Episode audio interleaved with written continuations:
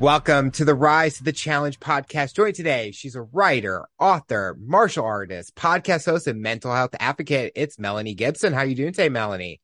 Hi, Alex. I'm doing great. We're so excited to have you on the show to talk about your rise to the challenge. What we like to do with all of our guests is go right to the beginning, talk about where you're from and what were you like doing growing up. I was raised in a rural West Texas town called Snyder. It's between Lubbock and Abilene. So if you've driven to New Mexico, you've probably driven through Snyder.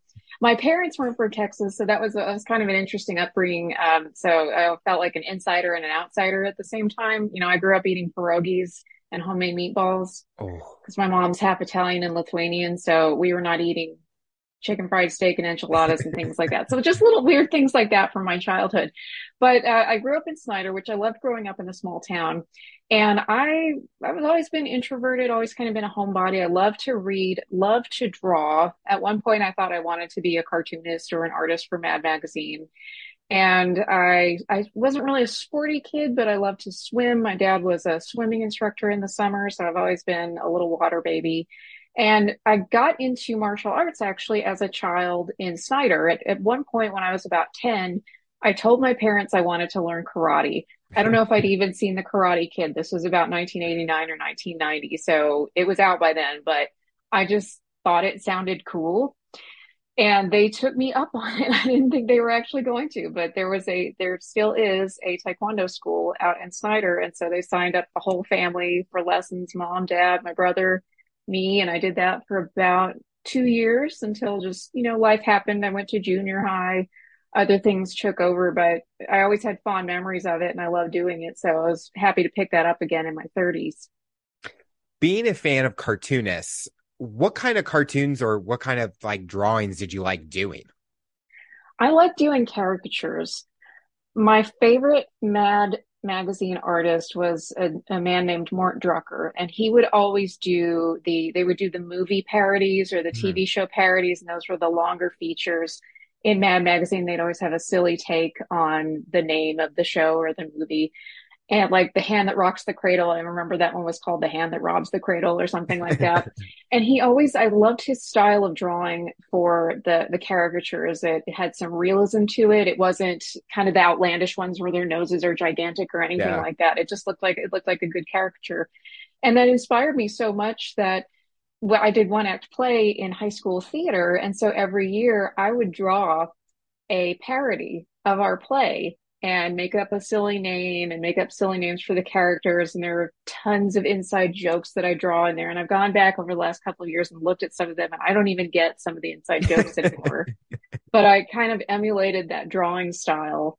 And I, I don't really draw anymore. I don't really have an interest to do it. Um, I, I think my creativity has gone into writing, but I have good memories of just pouring out all my emotions into art and drawing during that time when you're doing those drawings was that a way for you to express yourself and kind of showcase your skills or emotions and things like that through your drawings i think so because i, I did like to do just regular visual art i took an art class in high school and did paintings and things like that but my first love was always cartoons, mm-hmm. uh, little comic strips and cartoon characters and caricatures. And over time, when I got into high school, I would keep these notebooks, which I, I don't have them anymore. Unfortunately, I'm sad about that. But it was all these little characters just talking and saying things and telling jokes. So I think even without knowing it, I was transitioning from drawing into writing as my means of creative expression. See, I get that creativity through arts in different forms of media. Like I'm the video, I'm a video guy. And during that time, I look back at my mom had drawings and th- like arts and crafts I made. And I'm like, did I really make this? Like, this does not seem like me. But it's at that time where you think it's such a great, you have this idea and you want to put it out in a drawing or in a sculpture. And you look back and you're like, wow, what if I took that same concept now? The things that could evolve and what I'm able to create would just be amazing. Mm-hmm. And I remember something my tattoo artist said about a year or so ago. I have four tattoos, one on each shoulder and one on each forearm. And I didn't really start getting those until I was almost 40.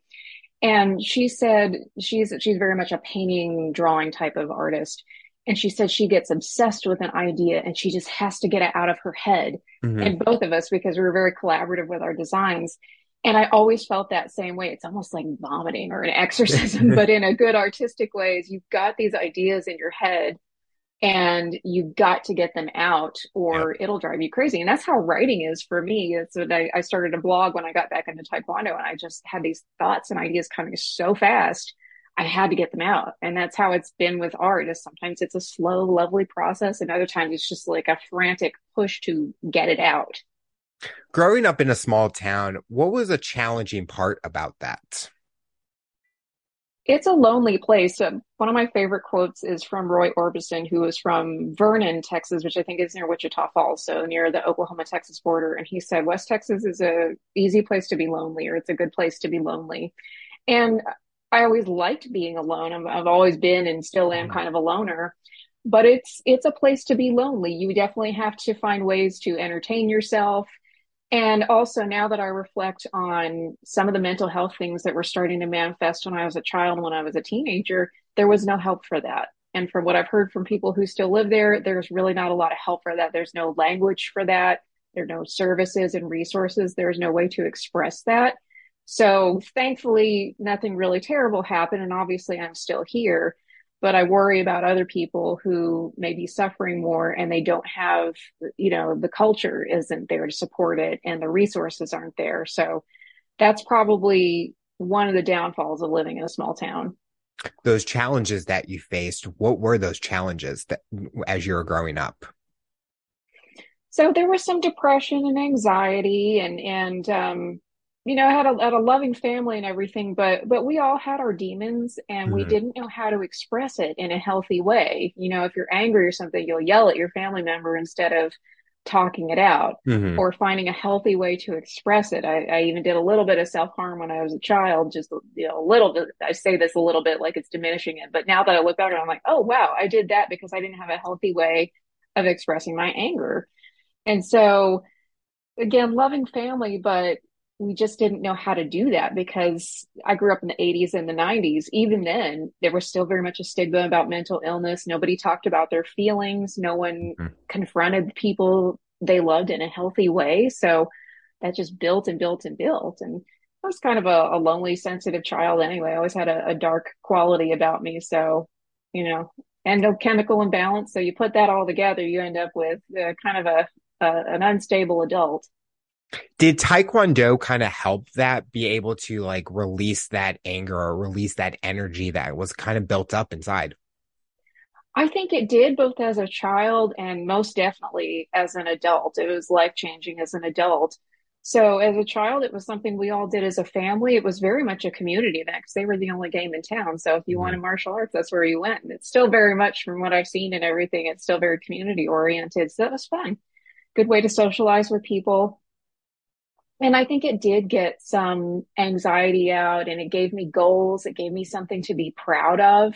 And I still think about that. I, I experienced that as an adult too, is that there's some sense of accountability. You have to you yep. take tests, you have to show up for class, you have to do what your teachers tell you. So they set goals for you, you set goals for yourself. So yeah, I think it was definitely a, a positive outlet. And sometimes I wonder, had I stayed with Taekwondo as a teenager, I wonder if I would have been a little less of a of a basket case than I was in high school. I feel like my mom would say if I did karate or something, I would still be the same. I'd still be a wild child running around my house. Did you enjoy doing it with your family and kind of it was like a way to like do something together, bond and get closer and things like that? Yeah, I mean, we, we always spent lots of time together and went on family trips and all of that together and, and holidays. So it was the happy family unit for, for, for the most part, but that was gave us something unique to do. And just that larger sense of community, I think helped the family bond. And my parents didn't stay in it as long as my brother and I did, but they were still very supportive and, and again, it's just a very community oriented activity. And as an introvert who does not like to spend a lot of time with people. I, I know it's ironic for me saying that, but I like that aspect of it. Talk about your relationship with your brother. Were you guys able to get along? Were you guys close in age, or did you guys have your own unique things that you enjoyed and you kind of let that be? Um, maybe yes to all those things. We're two years apart, so we're pretty close in age. And we're pretty close growing up. Uh, we spent most of our childhood summers in Pennsylvania visiting my mom's parents, and there weren't mm. any other kids to play with, and not our normal kid activities. So we were kind of forced to to bond with each other, and we would draw pictures and play games, and, and of course we'd fight. We're siblings, so we'd we'd fight with each other too. But we bonded a lot, making we'd make up all these stories. So um, I, I, know we we bonded a lot over those summers, and and we haven't stayed. I don't think we're as close now as we were when we were children, but we're still the bond is still there, and we pick right up where we leave off. Um, he's got a two year old, so he's got a very busy life, and so it's hard to hard to nail him down. But every once in a while, I'll get a random text that's like a Batman YouTube video. and that's just that's our thing that we bond on. So we know we can send each other the most random things like a dumb and dumber meme or something and it takes us back to being kids where we used to joke and play and have all our stories and our inside jokes together so that that bond never goes away I love that. It's just like fun messages. It's nothing like serious in a way. You can just, it kind of could cheer you up if you need it in the moment. If you're going through something and you get that video and you watch or that meme, those are the messages I think people love getting. Yeah, and I think that, that that's our outlet to each other because I've got my serious people I can talk to at work. Same with him, and and not to get it too much in his personal life, but it was it was a very difficult birth with his daughter, my niece. It was very scary. He was, you know, at the hospital all night with his wife, and I just randomly sent him. You can go to YouTube and find these videos of Skeletor from He Man, and it's like stuff taken out of context or these little clips, and they're hilarious. And I sent him one just randomly. I just like I know things are crazy. Maybe this will cheer you up for five minutes. And he told me later that he went down this deep rabbit hole of Skeletor videos on YouTube just to get him through the scariest night of his life. So, as his older sister, that is how I contributed to the ultimately healthy birth of my niece. A lot of times we get a fun question What's that dream job of ours? When you were growing up, what did you think about a career in? I wanted to be a cartoonist. Okay. Didn't really know how at one point. I thought, oh, yeah, I work for Mad Magazine or something. Or then I thought I'd have like a syndicated strip or books. This was before web comics were a thing. So I didn't really have a plan for it. I just knew I love to draw. I like to write cartoons. That's what I wanted to do. And and I, I told this to my partner the other day is that I, I think I started college too young before I really because you have to come out of there kind of knowing what you want to do for a job or yeah. you're you're in trouble and you're floundering. And i floundered a lot because i love to learn. I was even a dance major for a while because i just love to learn it i love to learn music and and languages and things like that. But then you're faced with the reality of you got to pay bills. You, you're going to live on your own. You have rent to pay. You have bills to pay. You got to find a job. So luckily that all worked out for me. But that was a challenge of I, just wanted to draw. I wanted to do what I love. And part of my job allows me to be creative now. So I guess that makes up for it. And I have health insurance and retirement. So that's good enough. And I can do the things I love in my spare time. So would child me be happy with how my life turned out? Maybe for the financial stability, but they, she might be a little disappointed that I didn't end up as a cartoonist going to college as a dance major what's the biggest fun part about that because where i went to college we ha- there was people i knew that were dance majors and they just talk about where they get to do what they love every day and learn like you said learn about that kind of industry what did you enjoy about that I think just learning how to dance and getting to do it. And I, now that I think back, I wasn't that good. So uh, I, I, panicked right near the end and swapped. I, I was planning on minoring in English and I just swapped it. So I ended up with a degree in English and a minor in dance, which I'd started out as a nutrition major, mostly because I had an eating disorder and I thought that would be fascinating. So I switched, I changed my major many times in college, but being a dance major was fun. Now that I look back, I probably should have picked something more practical and just taken dance classes on the side. Like I feel like if my niece were in this situation, I'd be giving her this advice, but it, it all worked out. Um, I went to graduate school after that and found a career I really enjoyed, and I've, I've changed careers since then. But um, I'm glad I did get to learn something and do something I I loved for the for the time being. I'm not really much of a dancing person anymore, but it was fun while it lasted. So no dancing with the stars in the future? No, this is kind of funny. What I miss are high school dances where we would two step, because I'm from Texas, and do the Cotton Eye Joe, and then we would dance to Tejano music, going around in a circle with the norteño music, music and the Tejano music and all that stuff. So if I were someone to take me out dancing now, I'd say take me to a country bar down the street. I want a two step. I know the, I, I see those um like in Texas those bars and I'm thinking I need to find these two step ones because they're just so much fun. Now it's like you go to a club easy. And it's completely not that unless you know the right spots. Well, I do. My love of dance still comes out in some of the things I like to watch. I do. I have started watching the new season of So You Think You Can Dance, and I'm obsessed.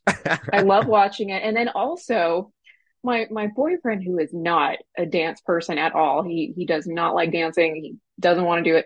He loves dance movies, and the worse they are, the cheesier they are, like the Step Up movies, the better. In fact, we've we've covered all the Step Up movies in our movie podcast and they're just fun. I mean, he he's he's a martial artist, and so he's he's an athlete. So I think he can appreciate people who can move. But that's some weird thing we bonded over with dance movies, and we come at it from different perspectives. Because I'm sometimes looking at the technique, and maybe he's looking at the athleticism, or just laughing at the cheesy story. I love. He's not. He doesn't like dance, but he loves the dance movies. Oh yeah, I love that. Yeah and he's not a he's not into theater or anything like like I was, but one of our favorite joint movies is Annie.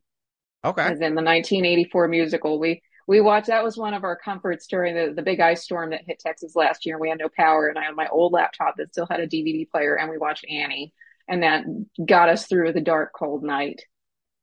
You mentioned going as a nutrition major and used it as a way to learn through an eating disorder. Talk about that experience and what what were you wanting to learn about it? Yeah, so that was one of the mental health challenges I had starting about age 13. And I think the depression and anxiety were already there, and it was, and, and bipolar disorder, because that all came out later. But it was like this switch got flipped when I hit puberty, and all of a sudden I thought, oh, I hate my body and I hate myself. I want to change things. So uh, I won't go into detail of what I did to try to change my body, but I, I certainly had a terrible body image. I hated my body. I, um, so yeah, I'm just very sad for a teenage girl to go through that. And I didn't know if I, I really, it was a conscious decision, like, oh, I'm going to learn the secrets. But it, I just mm-hmm. heard of nutrition as a major and thought, oh, all I think about is food and exercise. I can major in that at school. And it's a very science heavy degree. Yep. Obviously, you would hope so. And I, I learned about a semester in that that was not biology, chemistry, all that stuff that you need to know. Yeah. that was not for me. So I lost interest pretty, pretty quickly. Didn't lose interest in having an eating disorder. That lasted all up until last year when I was 42. But um, I, I think now that I look back again, done a lot of reflection on choices I made and thought that's all I really knew. And another thing you asked about challenges of living in a small town is that all of a sudden you're told your whole life, go to college, go to college, get an education, but you don't get a lot of exposure to things in a small town. My dad worked for the college, so I always thought academia might be a good route to go. He started as an art teacher, so he's where I get my artistic penchant. Um, and then he moved into administration. So that was all I knew is kind of a higher ed type of job, or it was, you know, there were oil field jobs, or you worked at the hospital, or you worked for the school district. There wasn't a lot of exposure to all the possibilities that are out there. So I did it the hard way and would change my major and take a class in something, realize I hated it, and just switch to something else. So I never really ended up with a good, solid college degree. That's why I went to graduate school. Um, but but that's a downside. I don't I don't know. Maybe things are better now for kids in either big cities or small towns to just learn that college is yes, you want to learn and have fun, but it also needs to set you up for uh, hopefully a stable future if I, you decide to go. Yeah, I definitely agree. And where sometimes we all of us, if we go to college, we have that one set on mission and where we only are focusing on this. And then we get out to the real world and we're like, this is not what I was expecting. I'm not doing what I wanted to do and things like that. Everything's changed. I went to college for sports management. I'm not even in sports. And that is like, did I just waste four years to not do what I wanted to do? And, but it's like you said, you got to set yourself up for your future. The financial part plays in a big effect. When you were going through the eating disorder, did you have a hard time telling people what you were going through? Or was that something that you just wanted to keep inside and not reveal to people? It was definitely a secret and one I kept for decades. And I, I think I tried telling one or two people in high school, and their response was, "We'll just stop doing that." So oh. you, you, can't really tell somebody with a mental illness to just stop. Oh yes, I'll stop being depressed. Oh yes, I'll stop restricting food or binging or whatever. Yeah, it's it's that easy. So it was a secret I kept, and a lot of my issues stem from you know chemical imbalance, mental illness, all that but this strong sense of perfectionism, which perfectionism, which goes hand in hand with having an eating disorder. And my eating disorder manifested in different ways mm-hmm. over the years. Sometimes it was binging. I never purged really. I did exercise, uh, over exercise one summer when I was in high school, and that caused some physical problems. So, uh, and then it was restriction and things like that. And so uh, I was able to get by for a long time, just skimming under the radar. The same with mental illness is that I was always to, able to skim under the radar. I've always been employed. I've always paid my bills. I've never gotten in trouble with the law. So I've been more fortunate in some instances than a lot of people. But I also uh, backed away from chances to ask for help. I mean, I had moments where I was on the floor crying and wanted to to end things. But I decided, well, I better just get up and go to work because got to pay bills or what's it going to look like if I don't show up at work? I was very worried about what people would think of me or what my future would be like because for a long time I was, you know, I was my only source of income.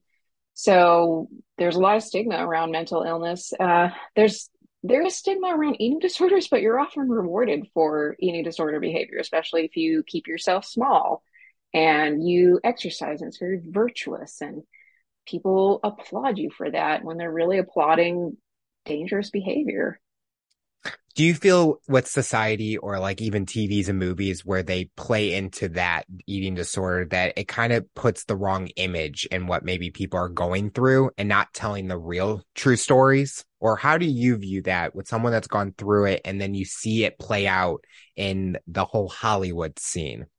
Mm.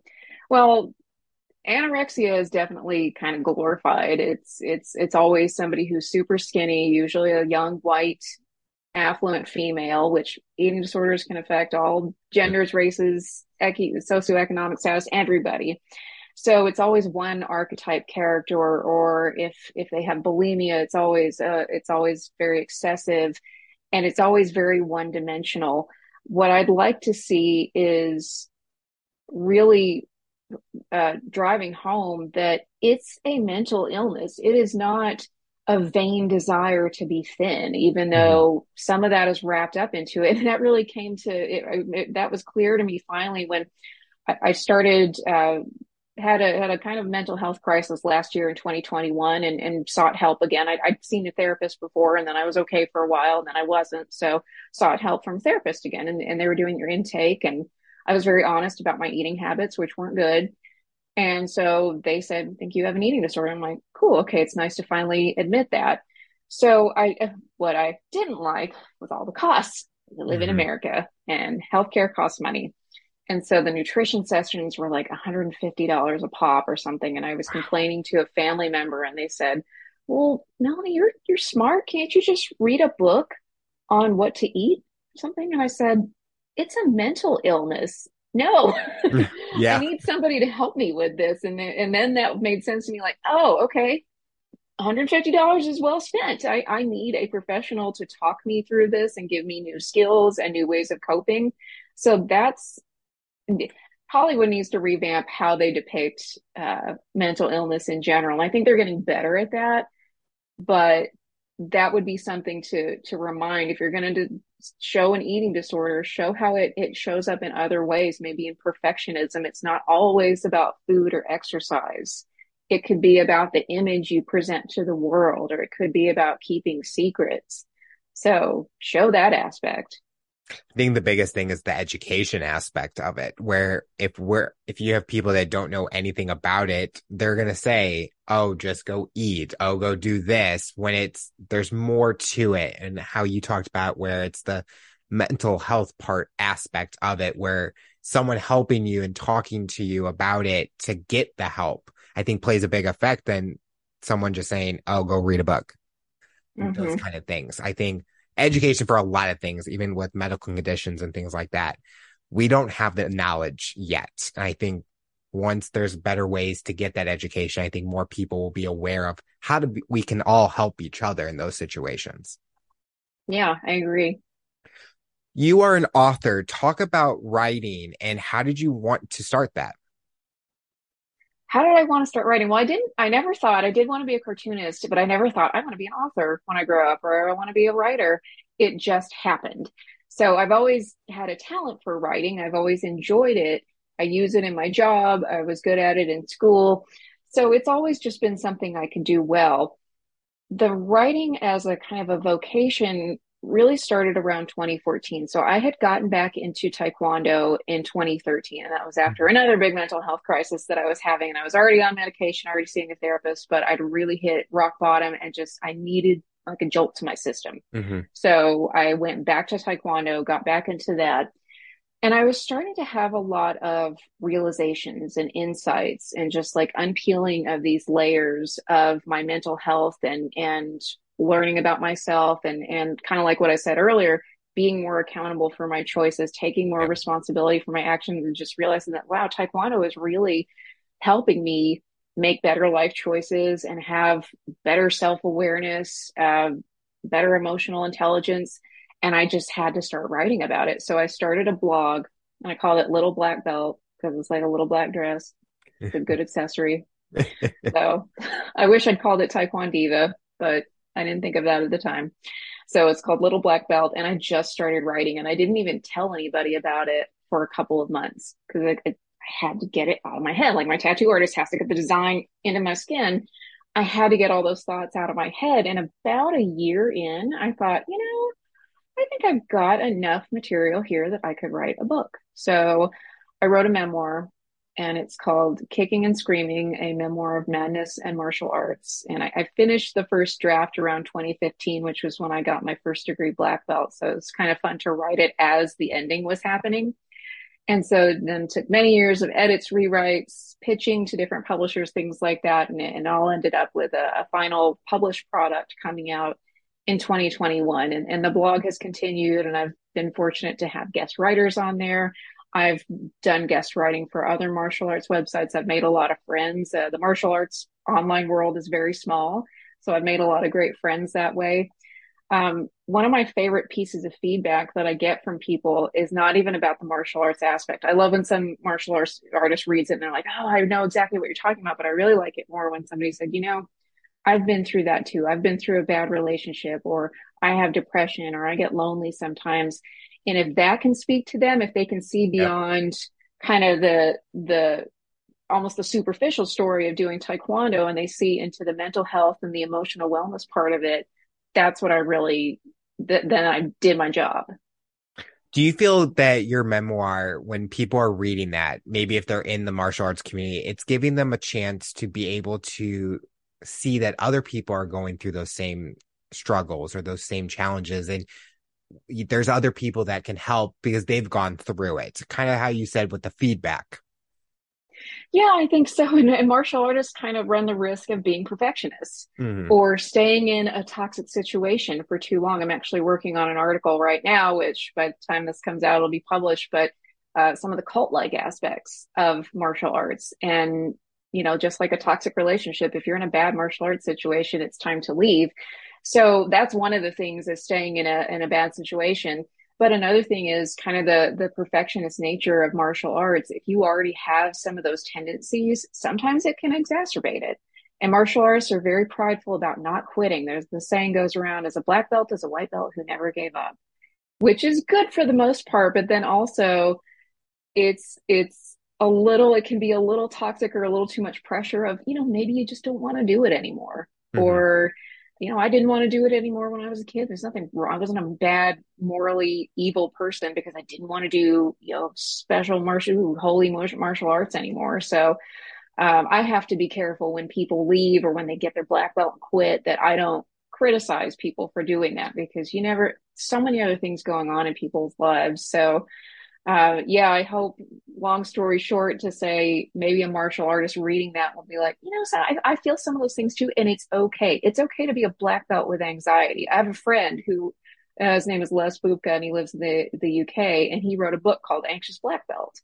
And it's, he's a karate guy. It, it's kind of the same thing of dealing with anxiety and being in martial arts and how that can help, and then sometimes how that can, that can hinder it sometimes. When you received your black belt, what was going through your mind? What did you feel in that moment? I was very excited. It was better than graduation. I was very, even my grandparents came to my first degree black belt test. So that was fun. We had family come in and it was a big accomplishment. But in martial arts, in any martial arts, not just Taekwondo, but a black belt doesn't mean you've reached the pinnacle of all your skills. You're still very much a beginner or intermediate it means you got the basics down because a lot of people would ask me, okay, what, what now? Well, you just keep going. Mm-hmm. You just keep doing it until you, you don't want to do it anymore or your body won't let you do it anymore. But, um, there's kind of life before the black belt and life after the black belt. And, and there's so much learning that happens after the black belt. And what I liked about it, again, kind of weird that I'm the loner introvert who doesn't like people, is that one of the things I really loved to be able to do as a black belt was to teach and coach. And that was one of the things uh, my instructor brought out in me is he would give me those opportunities even before I became a black belt, like referee this sparring match or something like that, or teach this little portion to some students. So I kind of fell in love with coaching and teaching as I was becoming a black belt. And I don't do that as much anymore, but that's something I like to do. And I like to encourage and coach younger up and coming black belts to be able to do that as well. So again, it's that community aspect and giving back that I really like it. I guess that's where I I, I get my people uh, get my people uh, interaction. You could say from martial arts. I get to punch and kick them too, so I guess that's I like that. I like that about it too. It's like you get to punch and kick them. That's actually legal and okay to do. Yes, and it's all out of love. Yeah. Did you have many competitions, contests, things like that with Taekwondo? No, I really didn't. I think I did one when I was a kid and I just did forms. I didn't do sparring. I hated sparring when I was a kid. I was so afraid of it. I like it now. I still get the crap beat out of me, but I think it's fun. So I, I, didn't really do any. I did some, I did maybe two board breaking ones in 2020 before everything shut down. I have more experience coaching at tournaments, and that's mm. a whirlwind nightmare. So uh, yeah, I, I'm glad I helped my students, but oh man, those are long days. Uh, I, I don't miss tournaments at all. You talked about in martial arts, Taekwondo. Looking back, is there any kind of form of martial arts that you wish you got the opportunity to try? I wish I could learn more Hapkido. So Hapkido is a Korean martial art like Taekwondo, and it's very similar to Aikido, which is Japanese. And that's based on hand to hand stuff, a lot of grabbing the wrist and getting out mm-hmm. of that, wrist locks, joint locks, throws, takedowns. And we did do some of that. I, I went to a pretty traditional school. Um, my grandmaster was kind of the first generation of Korean instructors who came over to the United States and brought that. So he, he brought a lot of old school stuff and some of that was Hapkido. So I did learn uh, quite a bit of that but I, I, wish I could do more. I, have I've even looked for Hapkido schools around here. Is that I, I wouldn't mind even just going to a Hapkido school, starting over as a white belt, and learning all of it from beginning to end. Um, also, kind of curious about judo. Again, we did throws and takedowns where I did taekwondo, uh, modern taekwondo. Some some people just do like competition style sparring and they don't do things like that. Mm-hmm. Um, but we did that, and it was fun. It's scary, but it's fun to do. So maybe judo.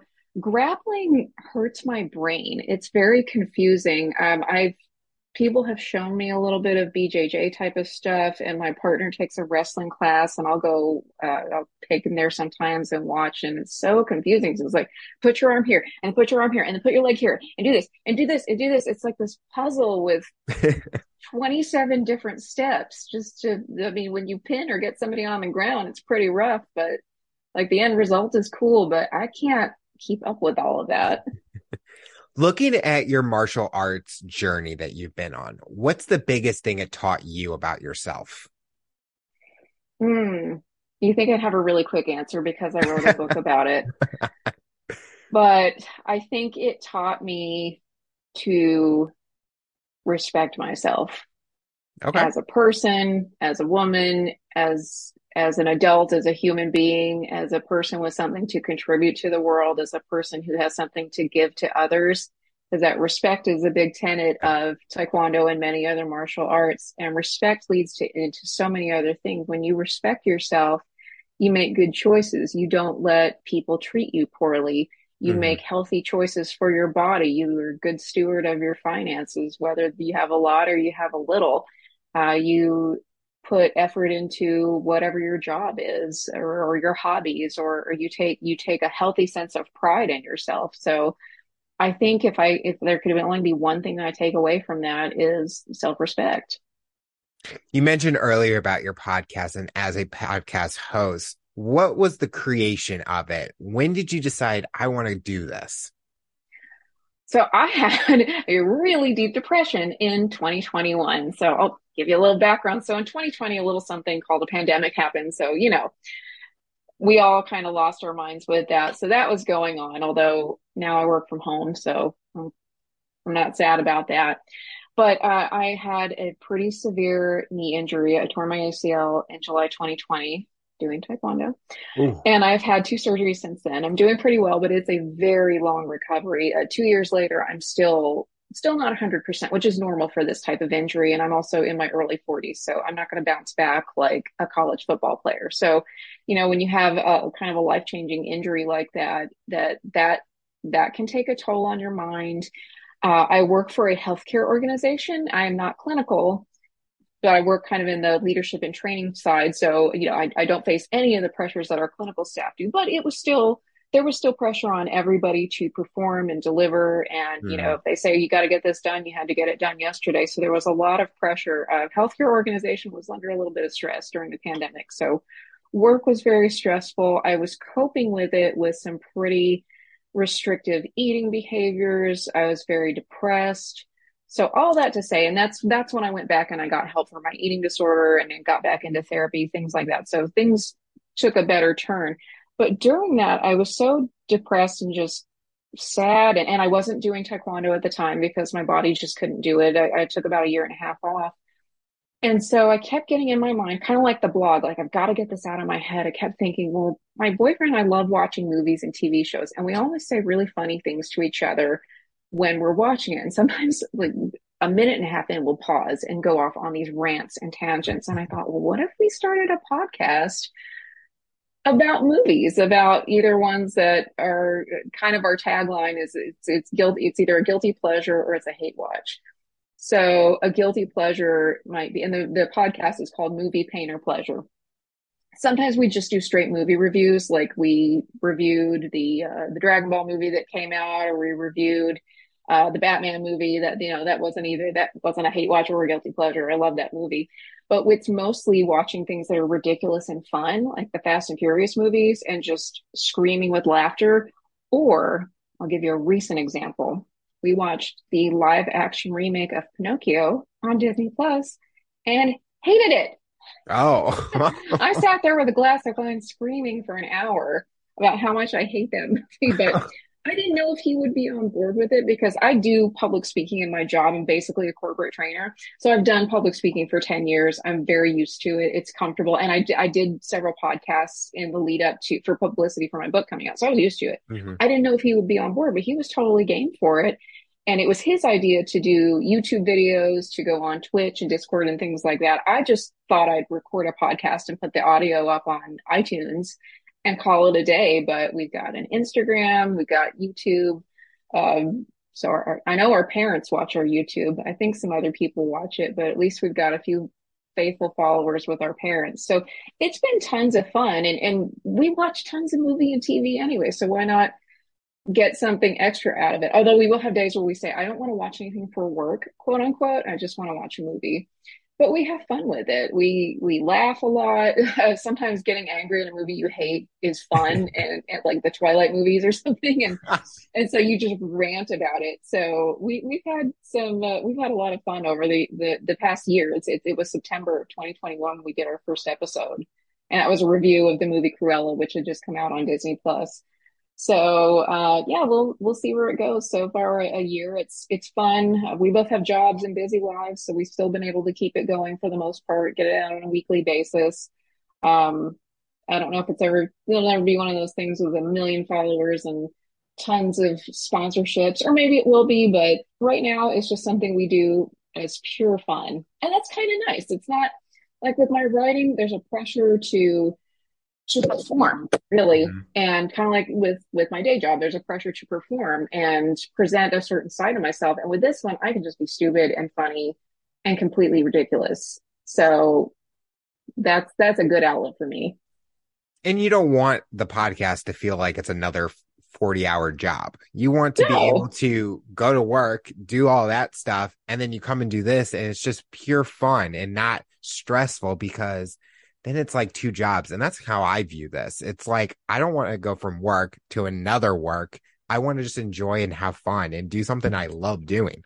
Yeah, I didn't set this up as a side hustle. I set this yeah. up because I was depressed and bored and I wanted something fun to do. Yep. And so far it's been really fun looking at your complete journey that you've been on, is there anything you would change, or do you feel that each step you've taken, it's gotten you to where you are and it's been a learning journey that you needed?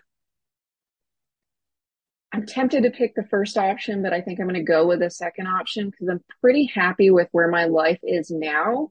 And I wouldn't be where I am now without going through all the good times yep. and the bad times and the lessons learned along the way. And had I never had a chance to learn certain lessons, whether it was the hard way or whether it was uh, through good experiences or through therapy or anything else, I might have stagnated at some point in my life. I might still have the emotional maturity of a 15 year old. I don't know. So I, am glad I've gone through what I've gone through. I've, I've fortunately, I'm, I'm alive. I'm healthy. Mm-hmm. Um, haven't had any devastating uh, consequences from choices that I've made. So it, it's all worked out. So I'm, I'm, glad I'm still learning lessons, but I'm glad I've, I've learned most of the hard ones already. So, what does the future look like for you? What are you hoping to accomplish in the next few years, both personally and professionally? Personally, I just hope to keep being more and more content with what I have and who I am and where I am because I still get in that cycle of feeling dissatisfied with things and always chasing what's next. So, for example, I, I paid off my condo in February of 2022, and that, that's a big accomplishment. But in my mind, I don't know if it was the housing crisis that got me thinking about it, but I'm thinking, oh, I wish I had a bigger house. I wish I had this. I wish I had that. Instead of appreciating what I'm in right now. It's mm-hmm. like you almost have blinders on and you can't even see what you have right now because you're so focused on what you wish you or what you think you wish you had. So that's still a work in progress. So, um, you know, just more emotional maturity the older I get and the more experience I have.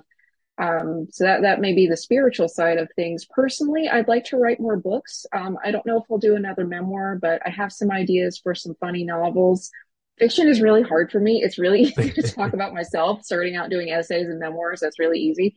So um, that's a learning experience too, is learning how to write decent fiction. I like to do that. Um, things with my family are pretty good, so I want to watch my niece grow up and maybe and mentor her and and maybe steer her towards some better choices than I would have made, or maybe share some of my experiences. So she's going to read my book someday, so and she'll probably have some questions. So I want to be around to answer those questions.